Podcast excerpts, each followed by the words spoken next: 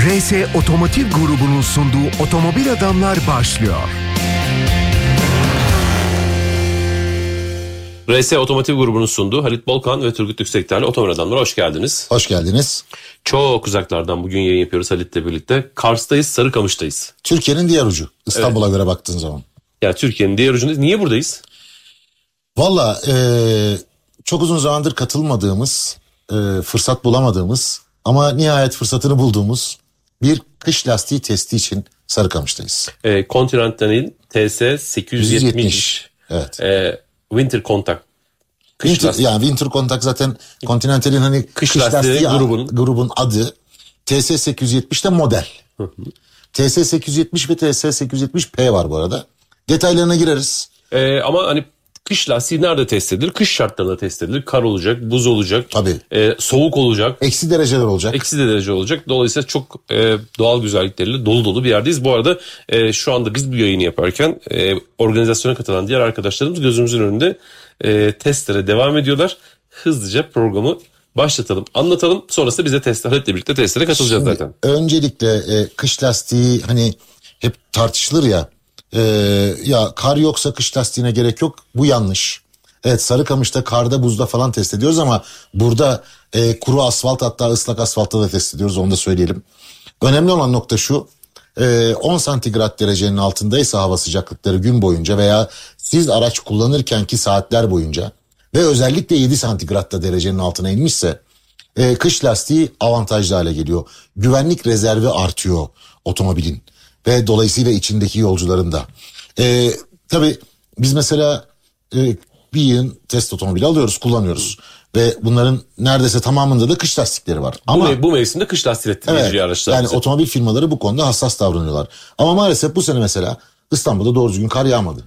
Dolayısıyla o lastiklerin bir yani bu, bu lastikler de farklı marka ve model lastikler. Ee, kar üzerinde test etme şansımız olmadı. Ama ama ve lakin e, yağmurda ya da kuru zeminde soğuk havada test etme şansımız oldu.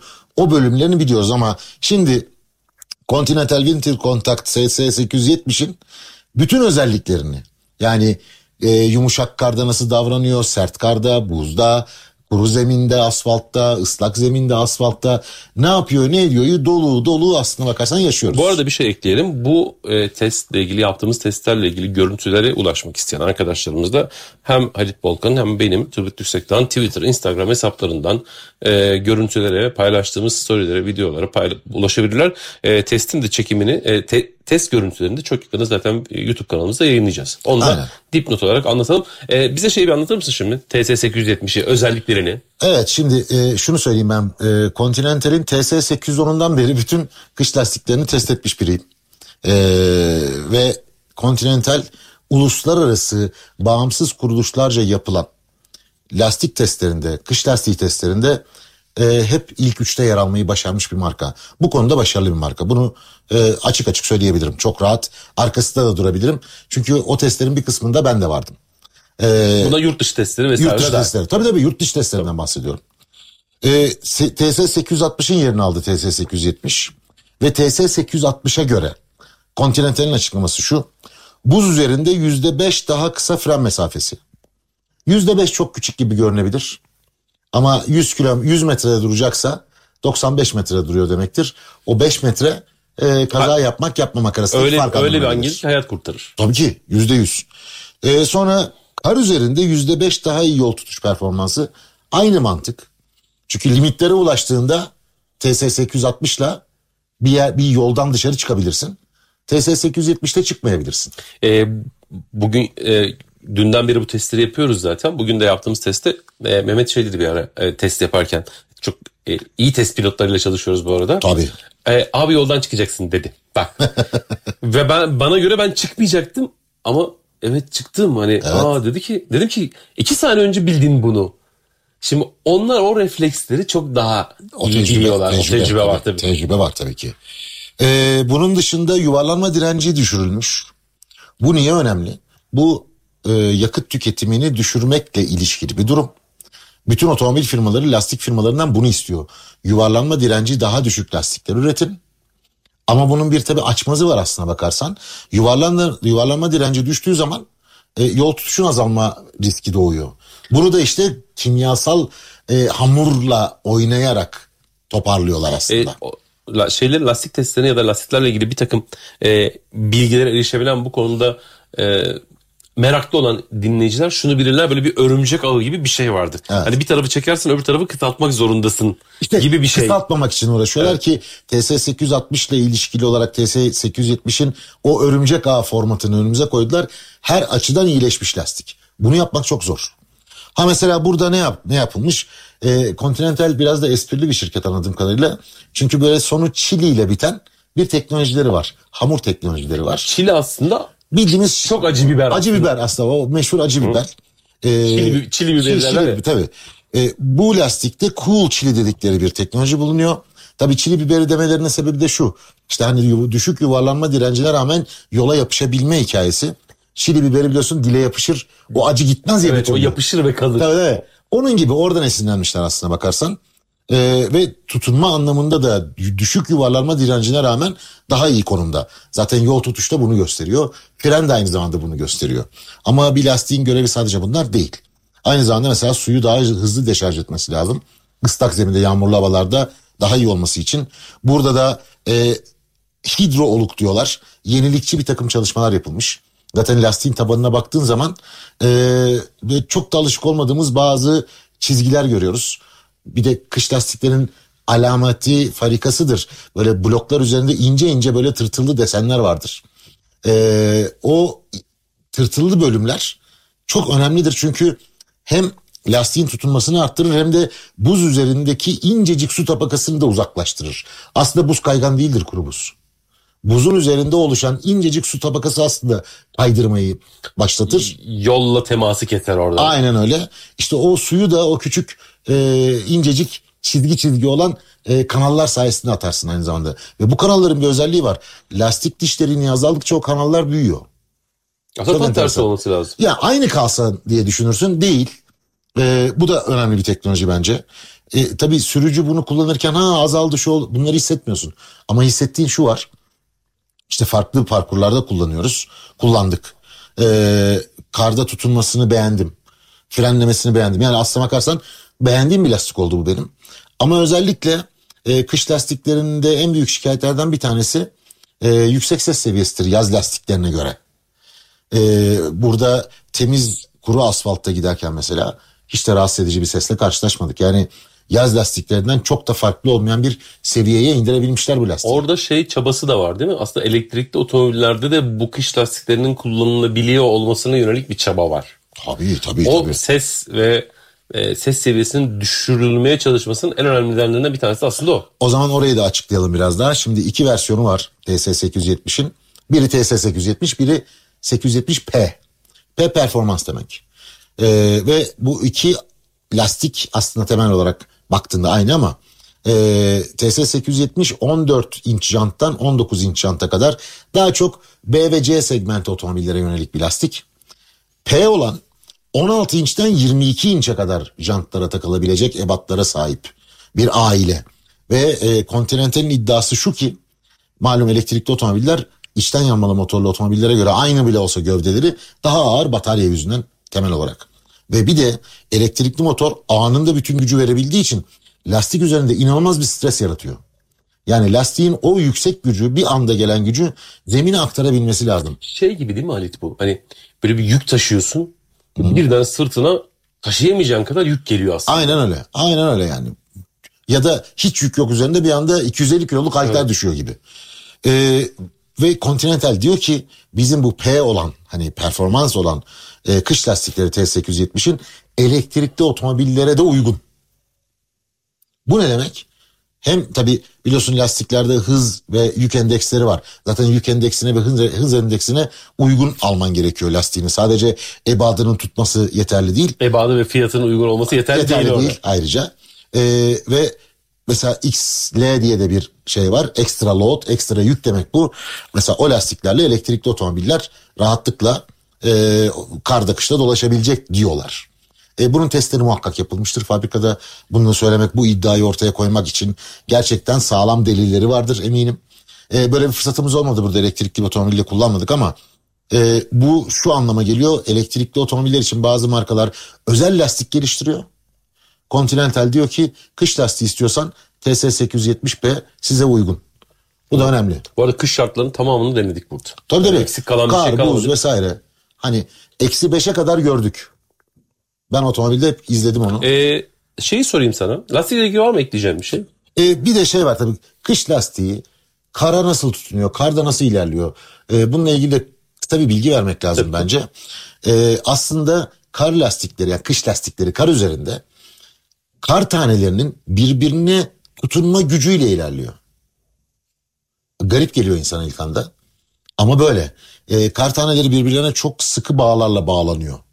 Ve lastik dönerken e, zemindeki karı bir nevi yastık haline getirip onun e, dayanma gücünü de kullanarak, onun tutunma gücünü kullanarak hareket ediyor. E, bir anda nanoteknolojik o kovalent bağ gibi, bir şey aslında. Öyle o. bir şey aslına bakarsan yani o hani yağarken böyle elinde eriyen hani çok kırılgan görünen e, kar taneleri aslında birbirine çok güçlü bağlanıyor zeminde. Ve sen onu kullanarak aslında devam ediyorsun ve kış lastikleri bir de dikkat edersen e, diş aralıklarını hemen temizler. Her dönüşte geriye kar atar. Zaten bütün dişler dolarsa kabak bir lastiğin olur ilerleyemezsin. Yarış, Yaz lastikleri- yarışlardaki silik lastik gibi bir Evet, şey evet. olacak. Yaz lastikleri zaten kar üzerinde temelde bunun üzeri, bu yüzden de sadece soğuk kalmasından dolayı değil soğuk havalarda yani ısınamamasından dolayı değil ama aynı zamanda bütün dişlerin de dolması sebebiyle de hareket edemez. Yani kış lastiğinin hem e, soğuk havalarda ısınabilme kabiliyeti var esnek kalması lazım lastiğin artı taban deseni önemli. Yani e, ve çok ciddi bir e, nasıl söyleyeyim teknolojiler bütünü aslına bakarsan. Bir sorun var. Tabii. E, lastik konusunu geride bıraktıysak. E, Sarıkamış dünyadaki diğer lastik markalarının lansman alanı olamaz mı ya? Valla bence kesin olur. Şu aslında önemli. e, Bu, bu, bu bir aynı zamanda turizm meselesi. Ee, ben yurt dışında birçok kış lastiği testine gittim yıllar içerisinde. İnan ki hani bugün kullandığımız yollar veya hazırlanmış özel etap e, tam farklı değil yurt dışındakilerde.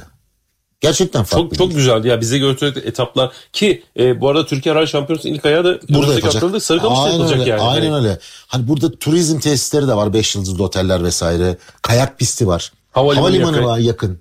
Yani e, biz mesela Avrupa'da herhangi bir yere giderken bazen iki uçuşla gidiyoruz. E Avrupalılar da iki uçuşla gelebilir buraya. İstanbul Baktığında. İstanbul'dan buraya. Aynen öyle. Yani bu çözülebilir sadece o lastik üreticisini ikna etme meselesi bu. E, tabii. Bütün hikaye bu. E bir de üzerinde akşamları yemek yiyebilecek yerler vesaireler bilmem neler hepsi 10 numara bir yerdeyiz şu anda. Evet tabii canım. Tabii Ee. Sarıkamış'la ilgili son notu da toparlayalım sonra kısa bir ara vereceğim. Ee, Sarıkamış'a kadar gelmişken burada şehitlikleri de ziyaret ettik.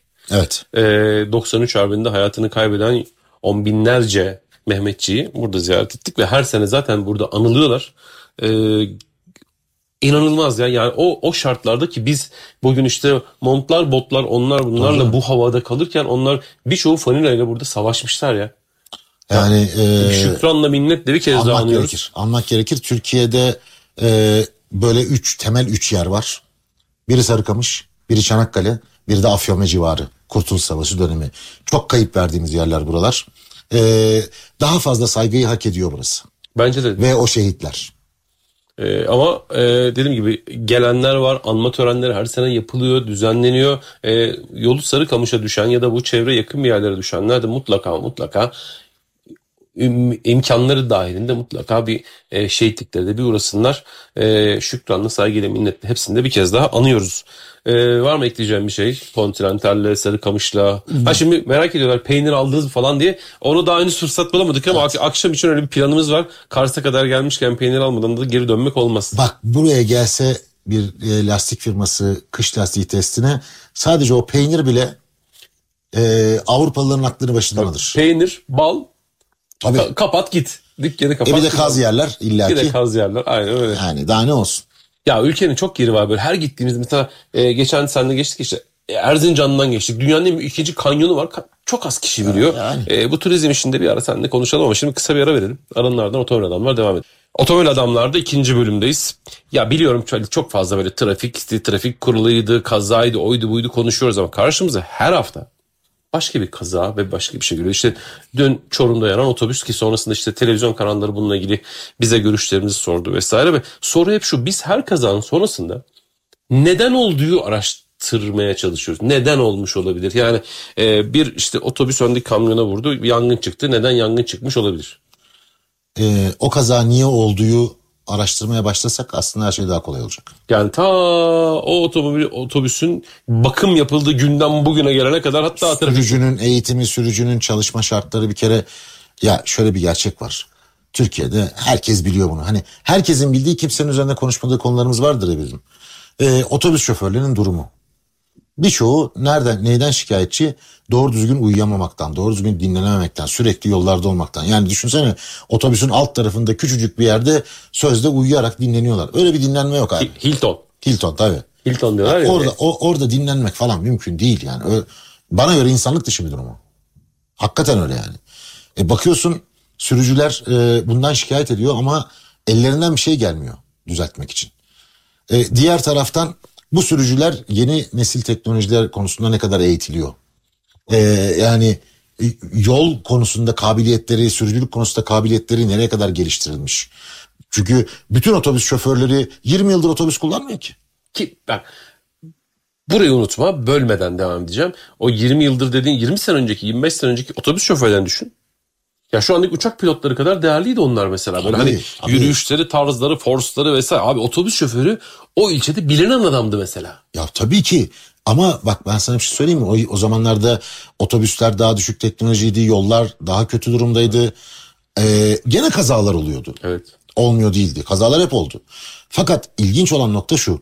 Yollar eskisine göre çok daha iyi. Kabul edelim. Otobüslerin teknolojisi çok çok daha iyi. Kabul edelim. E abi peki daha hala niye kaza Bir şey söyleyeyim mi sana? Gidiş gelişli yollar olsa biz her gün 3-5 tane otobüs faciasıyla karşı karşıya kalırız. Ben sana net söyleyeyim yani. Ya bak ben üniversite öğrencisiyken işte İstanbul'da okuyorum Manisa'ya gidip geliyorum. Böyle ayda bir kere filan. Ee, otobüste gidip geliyoruz tabii. Abi Manisa'dan çıkardı otobüs. Hangi marka şey olduğu önemli değil ha. Hani hangi otobüs firması olduğu önemli değil. Manisa Akhisar 32 dakika abi. Bak bu kadar standarda Fix. bağlamışlardı. Fix ya dakika tutuyordum abi. 32 dakikada giriyorlardı. Diyordum ki ya nasıl ayarlayabilirsin? Tek gidiş tek geliş yok yol falan hani Sollama diye bir şey var. Yani koca Aa, tabii. otobüste sollama yapıyorsun. Takır takır solluyorlar bir de. Buradan atıyorum İstanbul'dan buraya Karsak geleceksin. evet Kaç yüz kere sollama yapmak zorundasın ki, ya. Çok büyük ki. ustalık isteyen bir şey. elbette. Ve o dönemin teknolojileriyle bunu yapan şoförler vardı ya. Ya ben şeyi de anlatayım o zaman. Benim rahmetli babam 1950'lerde otobüs ve kamyon şoförlüğü yapmış. Ee, ve işte biz çocukken, gençken yani ortaokul, lise çağlarında annem, rahmetli annem işte İstanbulluydu. Ee, yılda birkaç kez İstanbul'a işte e, dayımların yanına gelirdi vesaire. Ben de çıraklık yapıyorum yaz tatilinde babamın dükkanında. Ee, dolayısıyla kız kardeşimle yollardık onları. 303'ler çıkmış o zaman 303 304 falan böyle şıkır şıkır otobüsler. Böyle İzmir'den çıkar otobüs Manisa otogarına gelir. çıs yanaşır. Biz de bekliyoruz böyle annemleri bindireceğiz. Babam bir kere baktı böyle şoföre. O hani tipik pilot gözlükleri işte böyle apoletli mavi gömlek kravat mıravat böyle bir terini sildi herif tamam mı şoför. Babam böyle bir baktı. Ya biz insan değilmişiz ya dedi. Dedim niye baba ne oldu? Ya dedi biz dedi buradan dedi İstanbul'a kamyonla giderken dedi biz virajı gördüğümüzde dedi 500 metre ileride ben dedi koltukta dedi böyle kaykılırdım dedi. Viraj nereye doğru dönecekse direksiyonu çevirmeye başlardım anca dönerdi kamyon dedi. Bunların dedi direksiyonu döner dedi. Freni tutar dedi. Gaza basarsın gider. Zaten dedi klimalı. Hala dedi havalara bak. Çay, ka- çayı kahvesi de var. Çay kahvesi de var tabii tabii. Aa, çay kahve konusunda büyük ihtimalle ya. Zaten o zaman babam şunu da anlatıyordu. Ee, sene 55-56 düşün. 3,5 tonluk kamyonlar o zaman bak 3,5 ton maksimum yük kapasitesi. Komer ya Gomer denir Gomer. Türkiye'de. Yok artık o marka. Ee, ıspanak yüklüyorlarmış Manisa'dan. 18 saatte İstanbul'da hale girerse ki Eminönü'nde köprü falan yok o zamanlar. 450 lira. 18 saati geçirirse 350 lira alıyormuş. Sadece tuvalet için duruyorduk diyor. Non-stop. Non-stop yanında sağlam bir şey kamyon da kullanabilecek Muavin. muavin, öyle denir. Ee, her şey içeride abi kışın egzozu içeriden geçiyorlar ki araç ısınsın kabin ısınsın. O şartlardan bu şartlara geliyoruz ama hala kaza alıyor be kardeşim. Bugün otobüslerde kullanılan elektronik sistemler bazı otomobillerde yok. Ama burada şeye giriyoruz işte. Bu otobüslerin bakımı, Ha. şoförlerin e, eğitimi, Çalışma şartları. çalışma şartları ki Tabii. onların da haklı olduğu dünya kadar yer Tabii var. ki olmaz mı? E Şimdi ya döneyim otobüs dursun burada. Aynı şey işte bu hafta taksi kazası gördük. Gitti bariyere şeyde vurdu. Gişelere vurdu. Yani. Şimdi o taksiciler odası başkanı çıkıp bas bas bağırıyor ya konuşuyor. Ben bir kere şey dediğini görmedim. Biz 20 bin taksicimizin hepsine eğitim aldırmak istiyoruz. Her tip hepsiniz ama gerçek eğitim. Gerçek eğitim tabii. Taksilerin kalitesi şu olacak, bakımları bu şekilde olacak, şu firmayla yapacağız, E canım- lastikleri bu olacak dediğini bir kere görmedim Ya ben. ben ben muhabirliğimden beri şu mevzuyu deyip duyarım. İşte taksi şoförlerinin hayatını korumak için özel işte e, malzemelerden kabin gibi bir şeyler yapılacak. İşte arada hani müşteriler e, bıçaklayamayacak, silahla öldüremeyecek. Abi 20 senedir 25 senedir ben bunları duyuyorum ya. Ne oldu? Yapıldı mı? Yapılabilir miydi? 50 kere yapılırdı. canım, tabii. 50 kere. Abi işte Doblovari otomobillere geçme zorunluluğu koyardın ki bununla ilgili çalışmalar yapıldı. Yapıldı örnek taksiler yapıldı. Her şey yapıldı ya. Ne oldu? 3 kuruş daha ucuz otomobil almak için gıklarını çıkarmadılar. Tek derdi ne abicim taksiciler odası başkanının? Aman yeni plaka verilmesin. Niye? Rant- rant Rant, gidecek çünkü. Ya boş versinler ya. Ve o taksilerde çalışan, gerçekten düzgün çalışan onlarca binlerce de arkadaşımız var. Onların da hakkı sömürülüyor. Evet. Onların da hani çalışma şartları, eğitim ve koşarak çalışıyorlar ya hepsi. ya nefes almadan çalışıyorlar. Evet nefes Yani, almadan çalışıyor. e, tam onların da hataları var. Var. Var ya bir Ya hepsinin var. Kimseyi korumak derdinde de değilim. Ama insani çalışma şartları da oluşturulmuyor kardeşim ya. Şimdi ben bir de o tarafına bakıyorum. Tamam Türkleri almıyor bazıları. Arap peşinde koşuyorlar. Onlar da bence ayıklanmalı bu arada. Ayıklanmalı. Ya şeyi biliyor olman lazım. Taksici kim? Otobüs şoförü kim? Hangi eğitimi almış? Ne yapmış? Abi Bunların bak- hepsi O taksi şoförlerinin keşke imkan olsa. Japonya'daki taksi şoförlerine gönderseler bir baksalar o adamlar nasıl taksi şoförlüğü yapıyor. Aklın çıkar. Beyaz eldivenlerle filan dantelli Abi otomobiller. 30 sene önce falan. İstanbul'da da öyle şık. Öyleydi, Mahallenin şık öyleydi. abileriydi onlar ya. Ya Manisa'da da öyleydi. Herkes onlara güvenirdi. Tabii. Mahallenin abisi gibiydi hepsi. Evet. Neyse otobüs kazasına dönelim bence. Şimdi e, çarpmış niye çarptığını bilmiyoruz. Sürücü uyudu mu mesela? Çok yorgundu fark edemedi mi? Ya da bir teknik arıza mı oldu? Ya- Fren patlamaz altını çizerek söylüyorum. Bunu tekrar edeyim. Ne olduğunu bir Telefona bir şeye bakıyordu? Kazanın sebebini bilmiyoruz. Orayı koyduk kenara. Evet. Yangın çıkmış. Bir oto- otobüste yangın çıkması için darbe sırasında bir kere motorin kolay alev alan bir yakıt cinsi değil. Değil.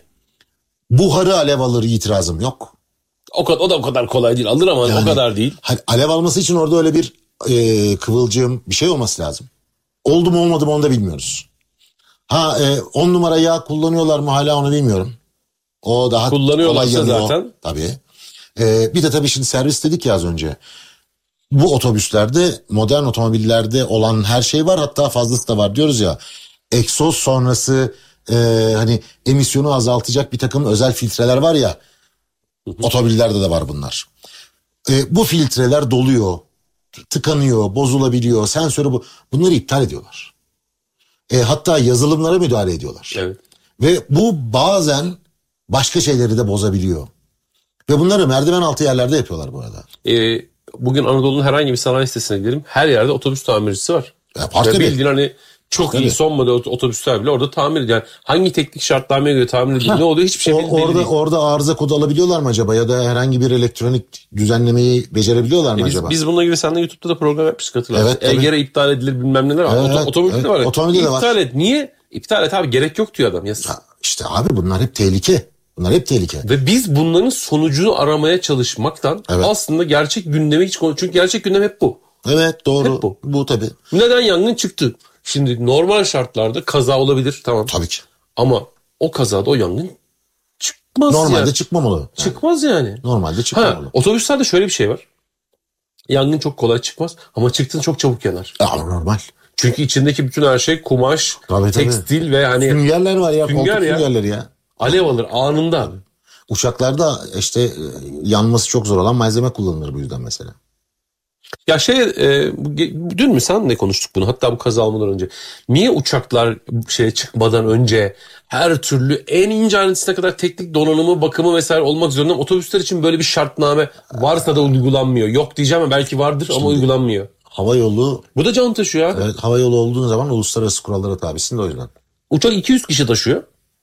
E, otobüste 50 kişi taşıyor. Cep 50 kişi taşıyan uçaklar da aynı kurallara tabi. 20 kişi taşıyan da aynı kurallara tabi. Çünkü uluslararası abi. Bu kadar basit. Ama Hep şey denir ya e, hani hava hava yolları veya hani uçak hikayesi kanla yazılmış bir tarih. E, otomobil otobüs tarihi Otobüs kanla yazılmadı mı? E, o da kanla yazıldı. Abi yok biz bazı şeyleri çok küçümsüyoruz. O kurallar konulsa da uyulmuyor. Denetlenmiyor. ya bizdeki bütün kur- kural silsilesi şu. Bütün işler için söylüyorum.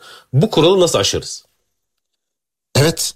Kafamız oraya çalışıyor bizim. Kuralı, Maalesef kuralı oraya. nasıl uygularız değil. Kuralı nasıl aşarız? Aynen öyle. Ee, Valla Ha bir de şey ekleyeyim. Kuralı nasıl aşarız? Bir, bir bu kuraldan kim ne para kazanır? tabii rant. Rant. Hiç işte yok. ne o? Muayene istasyonu. Ne bu? Trafiğe çıkacak her araba muayeneden geçmeli kardeşim. Net. net. Adam oradan işte ne diyor muayenede? Diyor ki bu arabada trafik seti olmalı. Buradan al.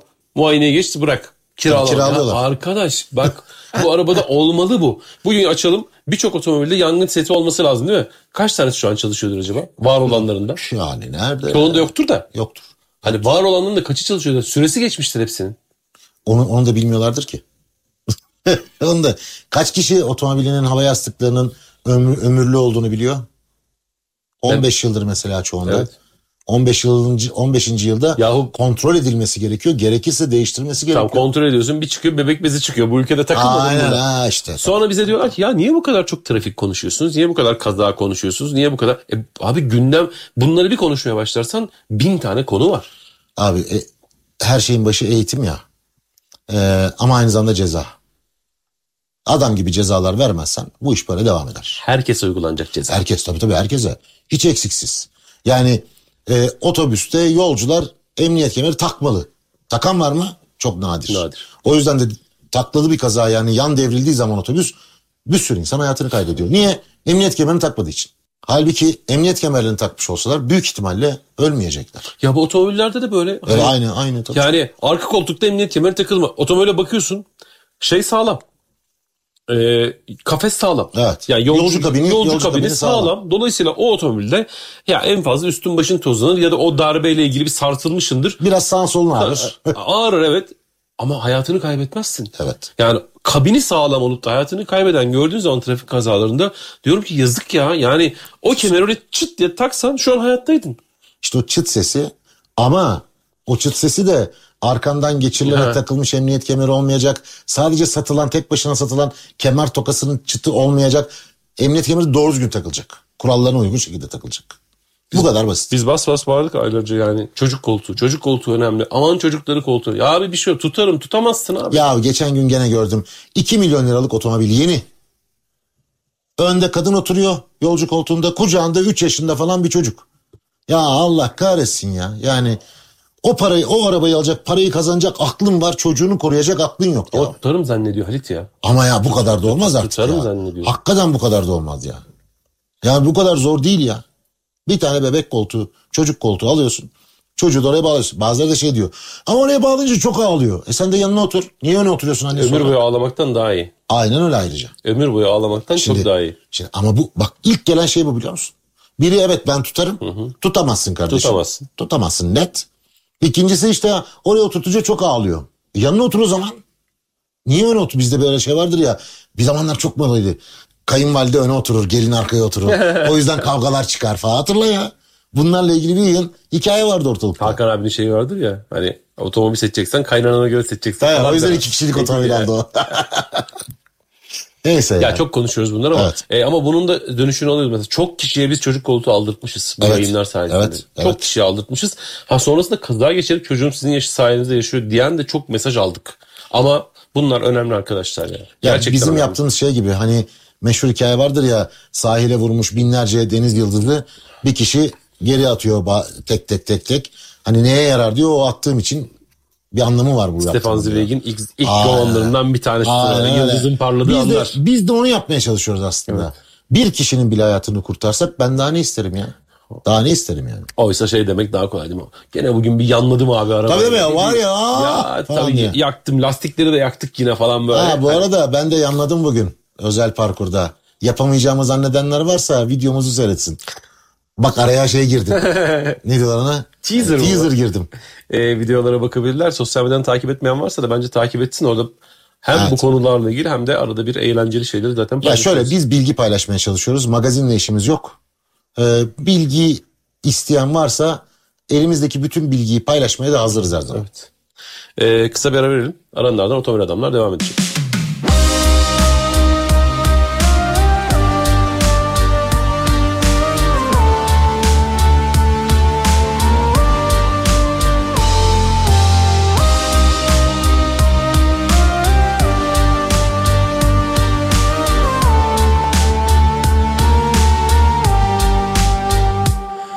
Ne kadar karanlık ve sessiz bu araba.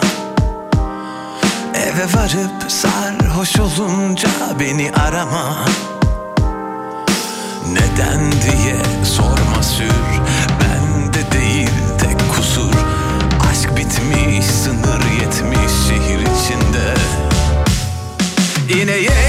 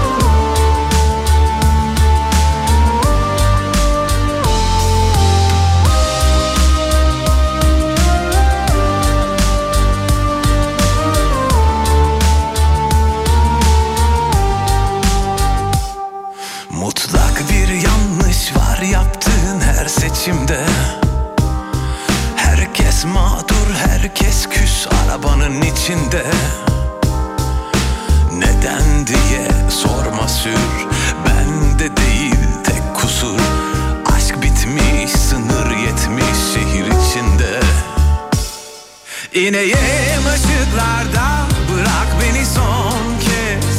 Gözüm alışsın karanlığına. Dilerim şarkım çalsın radyoda son ses. Bize yakışan bu elveda. Köpek gibi kedileriz anladım Sen vazgeçilmezim diye sanma hiç Yanan ambulansı niye solladın? O kadar mı dar Vaktin bana. Vaktin bana. Ay.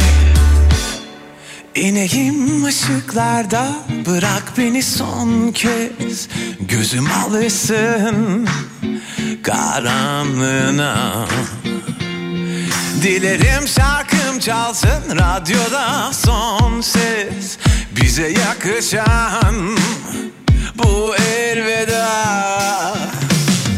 İneyim ışıklarda bırak beni son kez. Gözüm alışsın karanlığına. Dilerim şarkım çalsın radyoda son ses. Bize yakışan RS Otomotiv grubunun sunduğu Halit Volkan ve Turgut Yüksekdağ'la Otomobil Adamları son bölümdeyiz. Halit TOG'la ilgili gelişmeler var. Haberler var. Haberler var evet. E, TOK CEO'su Gürcan Karakaş Otomotiv News Europe'a bir e, röportaj verdi. E, Otomotiv News da bu arada dünya çapında otomotiv haberleri konusunda çok e, sağlam bir kaynaktır. E, ben de üyesiyim bu arada. Yani Anadolu Ajansı'nın otomotiv, dünya otomotivi olarak düşünebilirsin bunu. E, orada bizi ilgilendiren e, yeni bilgiler var. Bir kısmı bizim bildiğimiz bilgiler. Türkiye'de hep konuştuğumuz şeyler zaten. Şimdi biliyorsun e, ne zaman TOK yurt dışına satılacak sorusu vardı. E, bu yıl sonunda Almanya'ya ihracatın başlaması öngörülüyormuş. E, daha sonra işte Fransa, e, İtalya, Hollanda, İsveç gibi ülkeler Almanya'yı takip edecekmiş. Bence bu önemli. T10X ile başlayacaklar tabii. Şu anda var olanla ama biliyorsun yıl sonuna doğru T10F'yi yani bu e, yakın zamanda tanıtılan e, Fastback sedan var ya e, onu Türkiye'de tanıtacaklar bitmiş haliyle ve gelecek yılın ilk çeyreği diye söyleniyor hep. Büyük ihtimalle Şubat ayı olacaktır. Türkiye'de satışa sunulacak ama o otomobilde büyük ihtimalle tabii Ben F'nin daha çok tutacağını, ben e, T10X'in daha önce de paylaşmıyorum. Yüzünün eskidiğini düşünüyorum. Yani tabii biz çok yani 4-5 senedir sürekli gördüğümüz için olsa gerek. Burada e, önemli olan bir başka hikaye. TOG ne zaman kâra geçecek sorusu. 2027'yi hedeflediklerini söylemiş Gürcan Karakaş. 2027'de kâra geçmek önemli. Çünkü hani e, her şey yatırıma gidiyor şu anda. Her şey geliştirmeye gidiyor. E, ve hani baktığın zaman e, tüm aile tamamlandıktan sonra ancak 175 binlik e, kapasite kullanılabilir hale gelecek. Çünkü biliyorsun e, bundan sonra daha 3 model daha gelecek. Yani bu T, e, T10F'den sonra 3 model daha gelecek. E, 2027'de kâra geçebilme olasılığı güzel bir olasılık bence. İyi bir hedef. İyi bir hedef. Bu arada Avrupa'da e, özellikle Çinlilere karşı Çinliler çok uygun fiyatlı elektrikli otomobiller getirmeye çalışıyorlar biliyorsun. 20 bin euro ve altında elektrikli otomobil üretme yarışı var Avrupalı markalar arasında. Bu kritik bir şey. Ve e, Citroen EC3 yeni model, yeni versiyon. E, onun ele, yani 20 bin euronun altında versiyonu olacağını açıkladı. 19.990 euroya satacağız dedi Avrupa'da. Ve her ülkede aynı fiyata satacağız dediler. Mesela şimdi diğer markalar da benzer fiyatlara elektrikli otomobil üretme telaşına girdi. Bu soruyu sormuşlar Gürcan Karakaş'a. TOG'un 20 bin euroluk bir otomobil olacak mı diye. Onun cevabı ilginç. Eğer üst düzey bir elektrikli otomobil yapmak üzere yola çıkmışsanız 20 bin euro zaten sadece bataryası, yazılımı, şusu busunun maliyeti. Bizim 20 bin euroluk bir otomobil yapma hedefimiz yok diyor. Ee, TOG'dan ucuz, halkın çok kolay ulaşacağı bir elektrikli otomobil bekleyenler varsa Beklemesinler. en azından Gürcan Bey'in yaptığı bu açıklama ışığında beklemesinler derim. Çok net. Yaptığı bir açıklama daha var enteresan geldi bana. Aslında biliyoruz biz bunları aşağı yukarı ama burada çok daha iddialı. Ee, mesela biz bir dönemdir yapılan araştırmalarda şu çıkıyor. 2030'dan sonra otomobil üreticilerinin karının önemli bir kısmının e, otomobil satışından değil ama aplikasyon ve hizmet ve servis satışından geleceği öngörülmüştü. Gürcan Bey de buraya dikkat çekiyor. Yani hep diyor ya onlar akıllı cihaz akıllı cihaz. İşte orada e, geliştirdikleri bir takım servisler, elektronik servisler, Yazılım. yazılımlar vesaireleri satarak müşterilerine veya o e, yazılımlar üzerinden başka markaların müşteriye ulaşmasını sağlayarak para kazanacaklar. Ve ilginç bir çağdayız şu anda. Çok değişik gelişmeler Önümüzdeki yıllar bize enteresan şeyler bekliyor. Evet biz de bunlara alışacağız. Tamam, otomobil harici bir soru sorayım mı? Tabii. İzel Çelik Ercan. Sever misin? O sevmez miyim? Ben ne çok seviyormuşum ya. Farkında değil misin değil Evet mi? farkında değilmişim ya. Tabii bu muhabbet nereden çıktı ben hemen söyleyeyim arkadaşlar. Kafa Radyo'nun 5. yıl kutlamasını yaptık. Nefis bir kutlamaydı. pis geceydi ya. Son derece yüksek katılımlıydı. Ve adım atacak yer yoktu gerçekten. Ve sahnede İzel Çelik Ercan vardı. Hepimiz şunu fark ettik. Bütün şarkılarını ezbere Ben biliyormuşuz. onla- onların bir albüm var benim bildiğim. Değil mi? Ya- Yani. Ama yani iki buçuk üç saat neredeyse sahnede kaldılar ve Biz hep- ezbe- hepsi bildiğimiz e, şarkılar. Ama ezbere biliyor musunuz? Hatta bazen hani yaparlar ya kendileri söylemezler.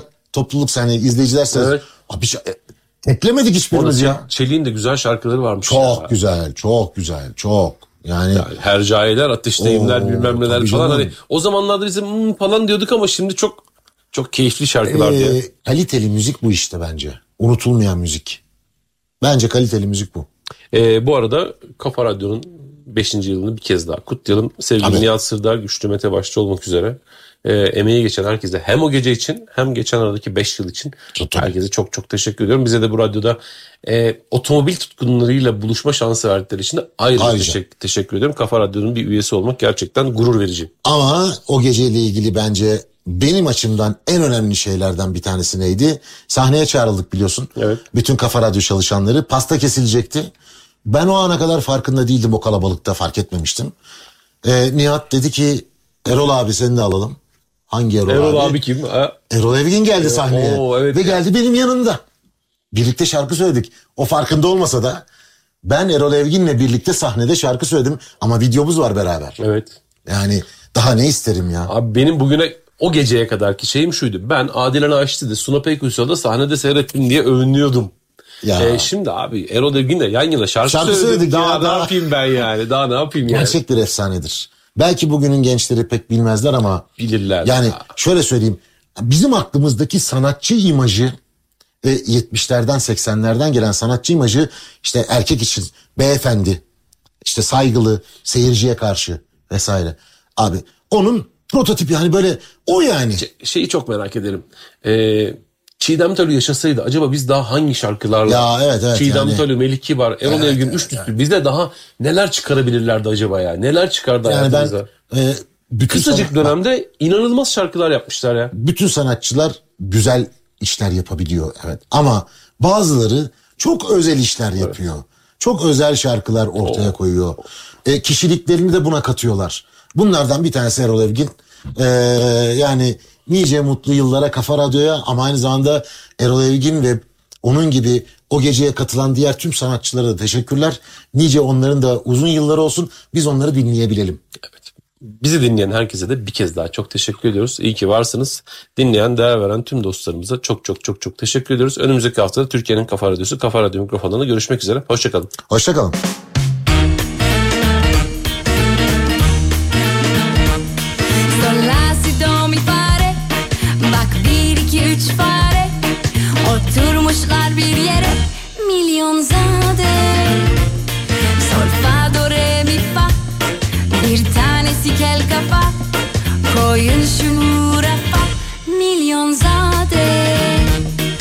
Boşuna da uğraşma Peşimden de koşma. Yersin sopa sonra